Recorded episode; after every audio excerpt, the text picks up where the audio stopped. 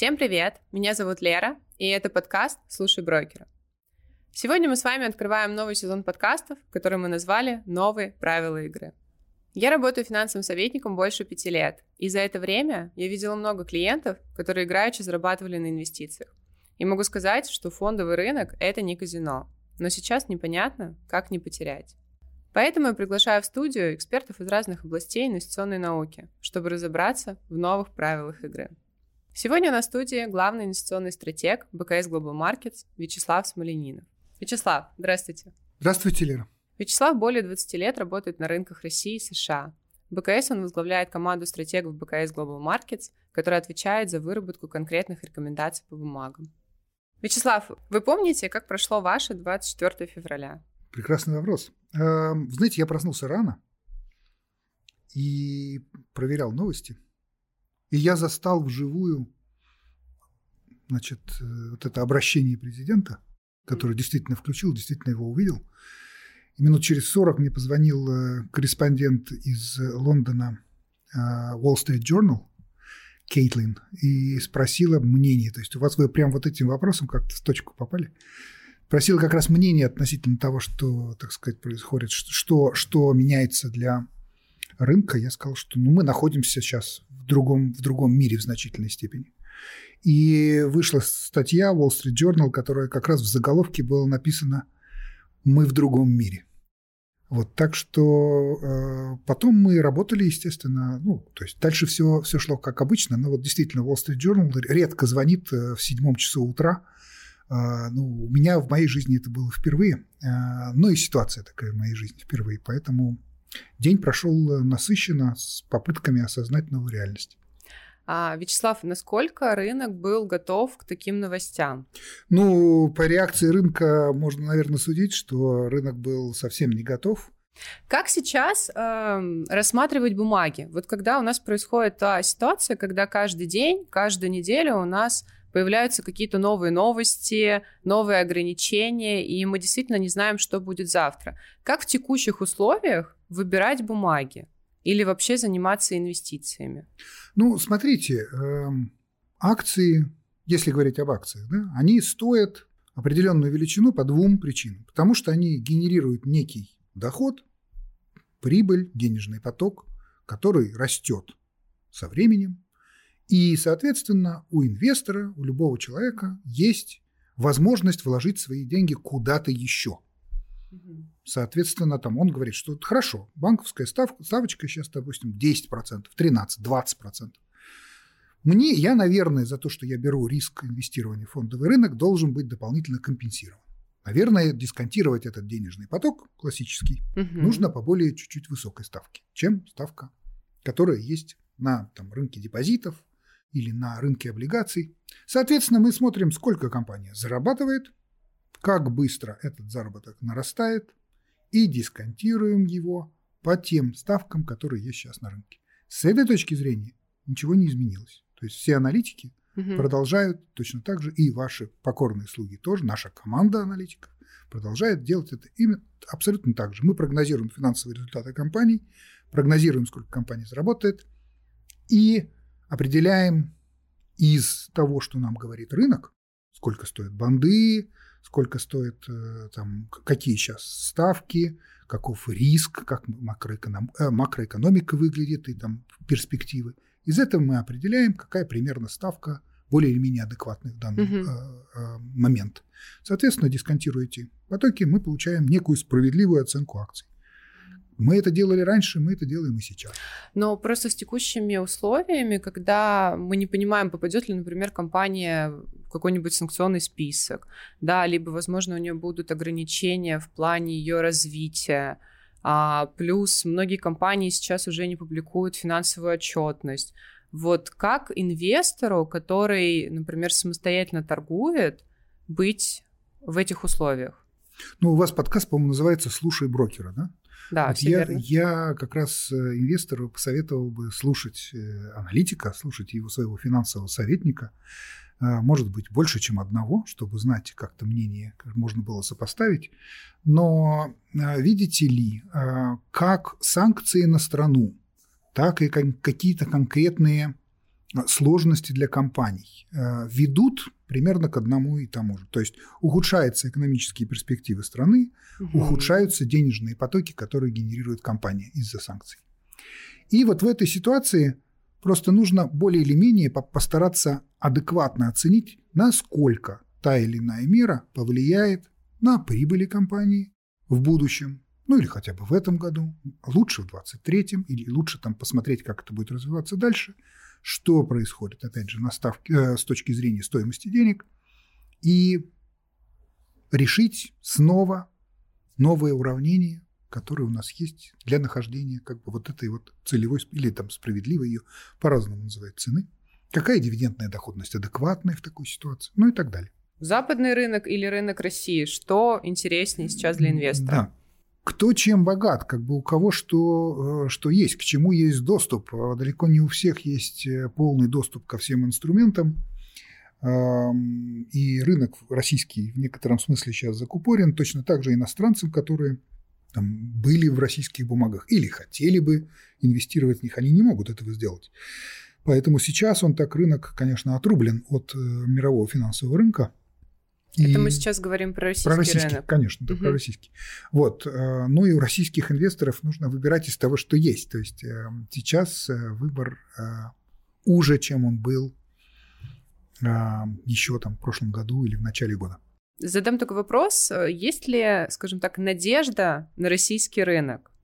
Объясню, почему сформулировала так вопрос. Потому что, общаясь с клиентами, очень часто слышу, что Америка нам закрыта, есть ограничения, блокировка бумаг и так далее. Но входить в российский рынок люди боятся, потому что они прошли и девяностые, и все остальные кризисы, и понимают, что в один день, да, могут сказать, что а, вам нельзя. Вот есть ли надежда на российский рынок? Ну, все имеет свою цену, как говорится. И в этом смысле, да, нужно исходить из того, что, ну, если прибыли, допустим, у компании меньше будет, если будет меньше дивидендов, то, соответственно, они будут там оценены несколько дешевле. По нашим оценкам, даже с учетом всех факторов, всех изменений, рынок сейчас оценен достаточно адекватно. Угу. И в этом смысле э, инвесторы компенсированы за тот риск, который они берут, инвестируя в эти акции, с учетом альтернатив, как мы как бы и говорили, теория нам гласит. Так что ответ короткий – да, э, стоит инвестировать. Ну, есть, например, хор- хорошие высокодивидендные истории, которые можно продолжать зарабатывать, хорошие дивиденды, растущие дивиденды. Ну и предполагается, что все-таки уровень риска странового должен спадать со временем. Мы исходим из того, что, конечно, рынок продолжит работать. В вашем вопросе тоже звучал такой подтекст, что не все рынки выживают в долгосрочной перспективе. И это абсолютная правда, не надо тут себя обманывать. Но, естественно, мы исходим из того, что и правительство и желает, очевидно, чтобы финансовый рынок был, чтобы он развивался. Есть санкционные сильно рынки, на которых, у которых есть достаточно эффективный и неплохо функционирующий собственный финансовый рынок. Пока выбор таков, мы из этого исходим, поэтому да, есть хорошие возможности. А вы сказали по поводу дивидендов, но сейчас же многие компании, в принципе, урезают свою дивидендную политику, и если раньше мы там надеялись на двузначные э, дивиденды, то увидим ли мы их в этом году? Ну, у некоторых компаний да. Тут действительно можно сказать, что рынок разделяется на э, такие три широких категории, если угодно. Mm-hmm. Первые компании продолжают все делать так, как обычно, например, яркий пример – это «Газпром», угу. который сколько заработал в прошлом году, прямо в полном соответствии с дивидендной политикой своей просчитываемый дивиденд был рекомендован собранию. Угу. И здесь высокая доходность. Вы видели, как себя повели акции «Газпрома». Схожая история МТС.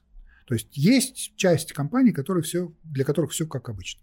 Есть часть компаний, как, например, Лукойл, которые сказали, мы не отказываемся от своей дивидендной политики, но мы хотели бы в текущих условиях как-то, может быть, перенести, сместить, подождать, посмотреть И потом мы вам все выплатим, мы не отказываемся.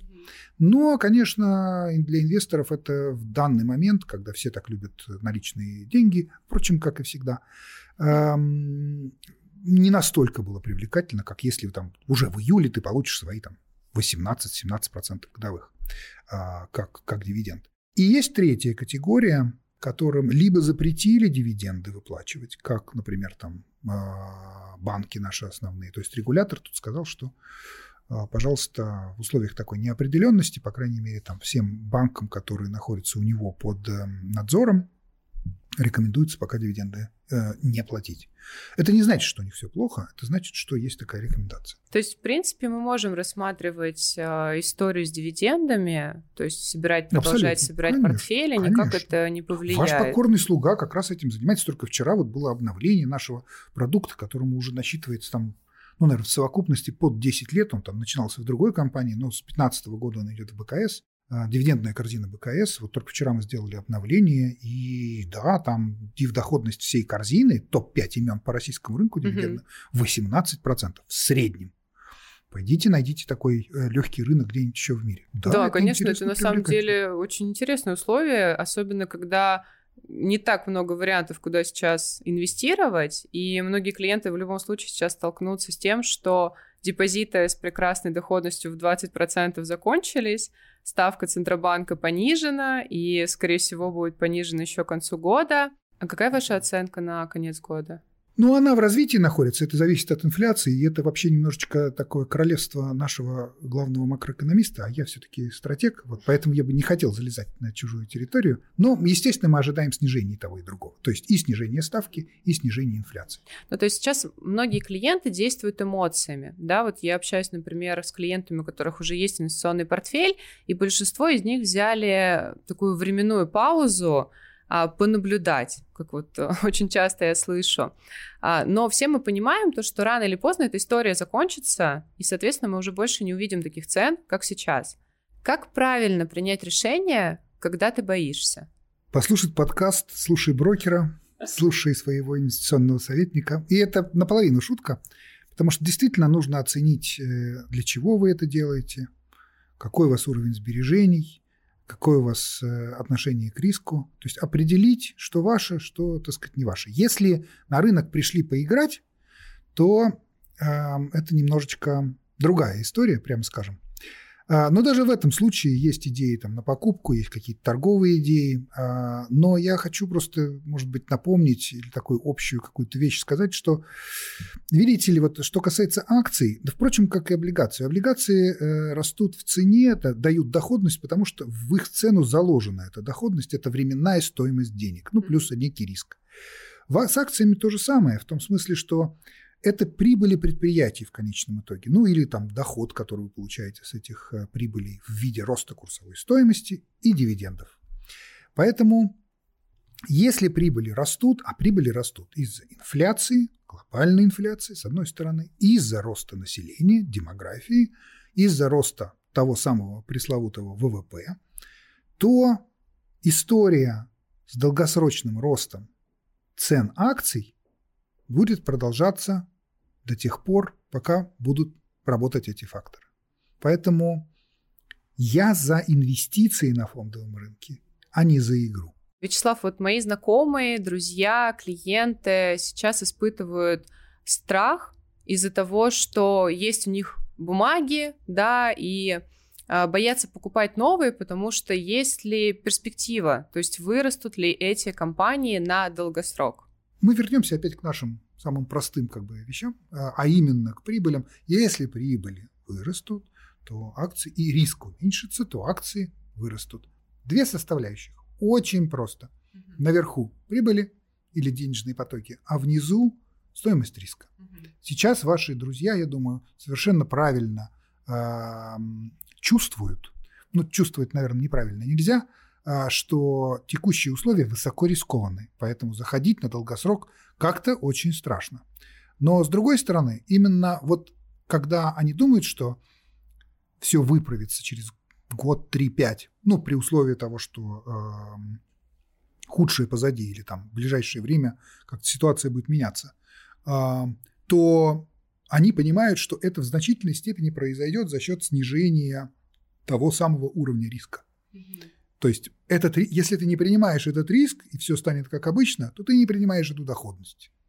Ты не получишь эту доходность. Если ты готов взять такой высокий риск, то, скорее всего, доходность будет выше. Риск-доходность – это такая типичная характеристика ну, любых всех финансовых инструментов. Облигации – меньше риска, ниже доходность. Акции, соответственно, риска больше, доходность выше обычно. А хочу вот вернуться к российскому рынку. В принципе, смотря на него, понимаем, что цены прям хорошие. Ну, то есть, как бы просели бумаги, можно подбирать, но а, все мы понимаем, что при дальнейшем развитии событий, да, например, когда нерезиденты войдут на российский рынок, бумаги, соответственно, могут полететь вниз. Вот что думаете? Думаем, что поэтому-то Центральный банк и заблокировал резидентов, простите, нерезидентов, и вот эти эс-счета, и, соответственно, те даже резиденты, которые покупали что-то из расписок с надеждой на конвертацию, потом на переход на внутренний рынок, их-то даже Центробанк заблокировал на следующие два года, то есть там клиенты могут, и все инвесторы, которые купили после девятого марта эти бумаги, могут их продавать, там, акции, которые конвертированы из расписок, не более там, ноль целых две десятых процента в день. То есть целых два года нужно будет в, этом, в этих инструментах находиться более или менее.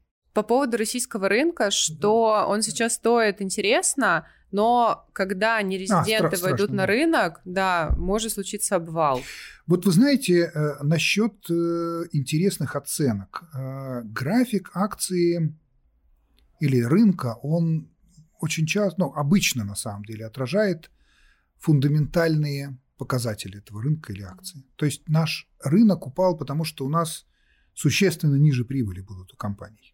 То есть говорить, что э, они должны, они, это уровни ценовые акции, должны вернуться на какие-то там предыдущие высоты или предыдущие уровни, где они были, они могут, если вырастут прибыли до тех уровней, а и снизится риск до тех уровней, б, на котором он был там, полгода назад, год uh-huh. и так далее. А если этого не произойдет, то легкого восстановления, скорее всего, не случится. Но при этом, понимаете, действительно инвесторы будут компенсированы, условно говоря, каждый год вот на стоимость риска. Это как в облигациях, она дает вам доход, там, условно, десять процентов годовых, и вы хотя бы можете рассчитывать, что там десять-пятнадцать процентов годовых фондовый рынок вам должен давать в год при таких, так сказать, условиях и таких вводных. Даже, наверное, пятнадцать-двадцать процентов будет более корректно в текущих условиях. Даже если прибыли не будут меняться в реальном выражении, то все равно инфляция каким-то образом будет разгонять капитализацию, mm-hmm. разгонять, ну, там, те же самые денежные потоки, и за это хотя бы инвестор будет компенсирован. Но и опять же, как мы сказали, ну, вот после дефолта, допустим, российского в девяносто восьмом году рынок рухнул стремительно. Действительно был экономический кризис, спад, рецессия классическая в экономике, ну, такая циклическая. Но потом началось восстановление, и действительно там прибыли компании, опять же, вернулись на хорошие уровни, а уровень риска, самое главное, российского риска, с девяносто восьмого, с девяносто девятого года снижался непрерывно до там, две тысячи восьмого. А потом уже начал как-то там двигаться, колебаться. На какие компании, какие сектора сейчас стоит обратить внимание?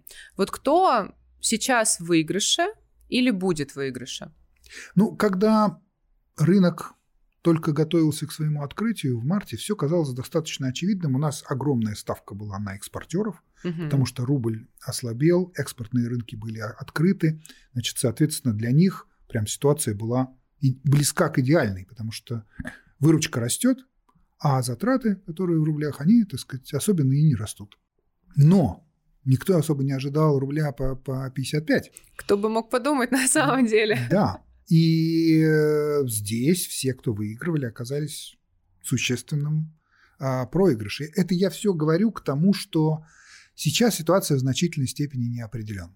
Но наши преференции основные все-таки сохраняются а, в... нефтяном секторе, нам интересным достаточно кажется Газпром, то есть газовый сектор, ну, может, в меньшей степени Новатэк. Нам достаточно нравились и э, некоторые бумаги там, из э, потребсектора. Э, но в целом нужно понять, что будет происходить с экономикой, когда будет достигнуто дно спада. Э, по нашим оценкам, это может быть где-нибудь там третий квартал. И этого года. Этого года, да, да. Ну, как бы экономика начнет, начнет восстанавливаться, с, может быть, с Нового года э, потихонечку. Но как бы, так как рынки начинают расти, вроде как за четыре-шесть там, месяцев до э, момента начала восстановления экономики, то можно ожидать, что дно рынка, так, соответственно, будет где-то какой-нибудь там третий квартал. Но опять же, тут вот очень большая неопределенность. Вот даже слушаешь там лучших экономистов современности, и они говорят, это очень интересный эксперимент, который мы сейчас с вами все будем наблюдать в прямом эфире. И хорошо так говорить, когда ты несколько вне этого эксперимента находишься. Большинство из них находятся вне его. Но когда ты внутри, нужно принимать решение, нужно, конечно, делать это осторожно. Поэтому какие-то там дивиденды – это синица в руках, чем журавль в небе, который, в общем, может и, и, и не случиться. А дивидендная корзина наша, хочу напомнить, обгоняет индекс там, за последний год, широкий рынок, там, более, больше, чем на двадцать пять процентов. Ну вот, пожалуйста, там и на фрейме месячном, и трехмесячном, и шестимесячном, двенадцатимесячном бьет рынок. Но инвестируйте хотя бы в дивиденды. Послушайте аналитиков, что они предлагают из, из корзины как наиболее дивидендной бумаги. Вот это один подход, один вариант. У нас есть достаточно такой спекулятивный портфель, который называется это, э, «Тактический выбор». Это моя коллега Юлия Голдина вместе со всей командой ведет. Там есть бумаги для того, чтобы и обыграть рынок, и сделать шорт против, против рынка, а заработать там на падении больше, если рынок будет mm-hmm. падать. Можно выбирать из этого портфеля. Там, опять же, вся команда наша а, прекрасная на, на, над ним постоянно работает. Так что сейчас все очень динамично меняется, скажем так. Но и кроме того, наверное, нуж- нельзя забывать, что мир может попасть в, в рецессию, в экономический спад. А если это будет происходить, то вопрос станет не, не в том, какие акции вырастут больше других, а в том, какие меньше упадут. Вот. И обычно в таких ситуациях там, скучные сектора, так называемые, они выглядели лучше других. Это электроэнергетика, генерация, потому что ну, все равно электричество потребляют, угу. чтобы как бы плохо ситуация не, не развивалась, не происходила. И это какие-нибудь телекомы, какие-нибудь скучные такие сектора, продуктовый ритейл. Вполне возможно, что в самое ближайшее время, там, в месяц-два, они опять снова будут в фаворе глобальном, но это означает, что рынки будут падать глобально. Если будет глобальная рецессия, то, конечно, рынки могут упасть.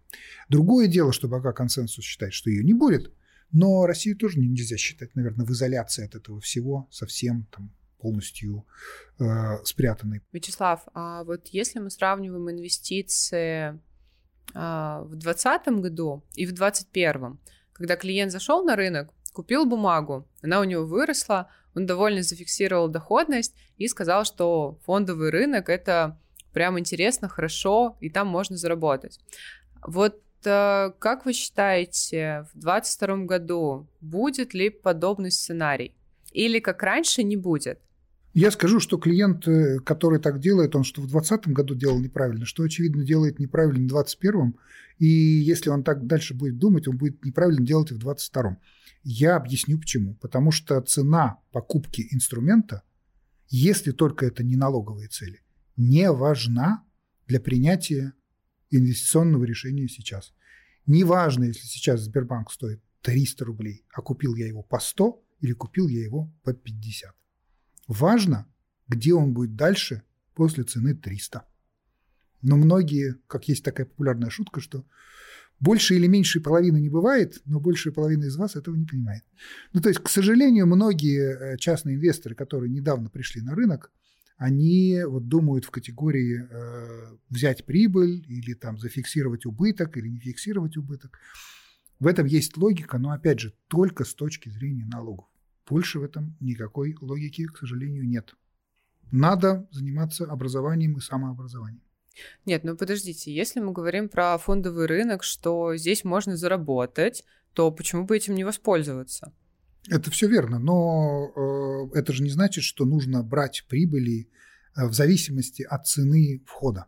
Не понимаю. Давайте рассмотрим на примере. Вы купили акцию Сбербанка по двести рублей, она выросла до трёхсот. Вы дальше думаете, она будет расти или нет? Ну, вероятно, что да. Значит, тогда вы ее держите. Угу. Вы каждый день, когда вы держите акцию Сбербанка, принимаете решение и исходите из того, что она будет дороже. Поэтому вы ее не продаете. Если вы подумаете, что она будет дешевле, то вы ее продадите. Зачем же вам ее держать? Но я же могу на Сбербанке заработать несколько раз. На Сбербанке можно было, ну, заработать в течение дня. Утром купил, вечером продал. Я понимаю, что, конечно, если мы держим в долгосрок, это правильно, но как бы у нас же есть какой-то страх, да, то есть почему мы продаем эту бумагу, или мы начинаем переживать, или нам захотелось просто зафиксировать доходность и сказать, что мы молодцы, мы заработали? А, да, вы сейчас говорите о психологии э, частного инвестора, так сказать. Но, к сожалению, очень часто это путь э, скорее к потерям, чем к доходам, потому что переиграть массу профессиональных игроков, которые находятся по другую сторону стола, э, в такой ситуации довольно тяжело. Поэтому...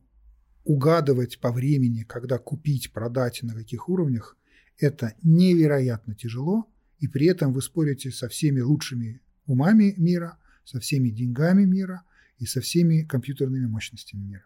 Поэтому я, особенно начинающему инвестору, конечно, этого не посоветую делать. Или, по крайней мере, как-то где-то следовать, может быть, за профессионалами, начинать понимать логику, тогда это в долгосрочном плане будет полезно и перспективно, чем пытаться то, что только говорят, затаймить рынок, то есть поймать максимум, поймать какой-то минимум.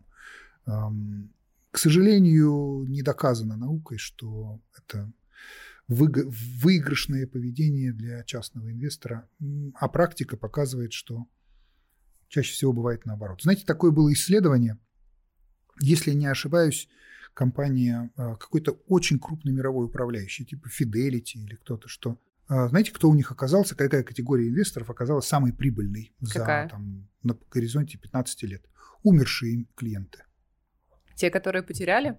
Те, которые умерли. В прямом смысле? В прямом смысле. Они просто ничего не делали. Они оставались в бумагах и заработали больше всех других категорий клиентов. А знаете, какая вторая категория клиентов какая? Была? Те клиенты, которые забыли про свои счета, что у них были счета в Fidelity, они заработали больше. Многие мои клиенты, которые входили в фондовый рынок без опыта, там, в среднем через девять месяцев фиксировали убытки, к сожалению. Поэтому хотелось, чтобы каждый клиент, когда выбирал инвестиции, все-таки ставил какую-то определенную цель и все-таки понимал, что инвестиция – это действительно долгосрочная история, если мы хотим сохранить и приумножить наш капитал, а не проиграть его как э, в казино. Да, можно только согласиться. Я, я могу понять идею, что некоторые клиенты, некоторые инвесторы готовы заплатить даже частью своего капитала за обучение таким образом. Они готовы потерять эти деньги.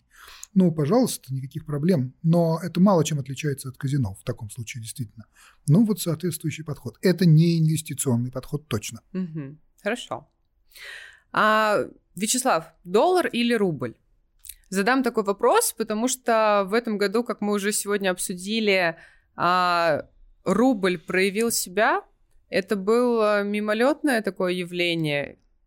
Даже не стоит на это обращать внимание. Лера, я э, опять буду скучно академически отвечать. Простите, пожалуйста, я так, так образован и так научен. И академичность ответа будет в том, что зависит от того, как планирует человек свое будущее, сколько у него расходов в одной валюте, сколько у него расходов в другой валюте, какие у него долги, какие у него планы, с чем он связывает, так сказать, свое э, будущее. Он будет в большей степени тратить в рублях или, или, может быть, хотел бы тоже иметь возможность поехать куда-то там отдохнуть или э, купить какую-то технику, например, которая оценена в валюте, или, может быть, недвижимость, соответственно, выстраивать э, свою стратегию. Может быть, у него есть, опять же, какие-то там долги в рублях в виде ипотеки, или наоборот, у него досталась какая-то ему квартира, и он понимает, что это весь риск, который связан с Россией, связан с рублем,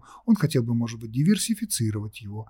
И если, допустим, в России будет все хорошо, ну и хорошо, его квартира будет стоить дороже. А если будет как-то не очень, то ну, он немножечко подстрахован тем, что у него есть еще какая-то валюта. То есть вот такие подходы совершенно классические, доказали, что они разумны, поэтому я бы не стал выбирать ни рубль, ни доллар, а тем более в текущей ситуации, когда мы увидели, что он может сначала ну, там, практически в два раза потерять свою стоимость, затем так сильно укрепиться, наверное, нужно как-то держаться за какой-то якорь, а якорь – это как раз долгосрочное финансовое планирование. Знаю, что скучно, зато правда. Ну, то есть мы не продаем все доллары, как бы все-таки правильная ребалансировка должна быть. Один портфель не подойдет всем. Все зависит индивидуально от каждого человека. В целом, мы, наверное, сегодня обсудили все текущие вопросы, которые волнуют каждого из нас. Давайте подведу итоги нашей встречи. Как мы поняли, инвестиции – это целая наука, а сейчас это вообще поле битвы. И инвестору одному в этой ситуации сложно. Сложно принимать решения, не имея должного опыта. Поэтому я приглашаю людей с большим опытом, чтобы они помогли вам разобраться с новыми правилами игры. Вячеслав, спасибо, что были сегодня с нами. Я надеюсь, что всем было интересно и полезно. Спасибо вам.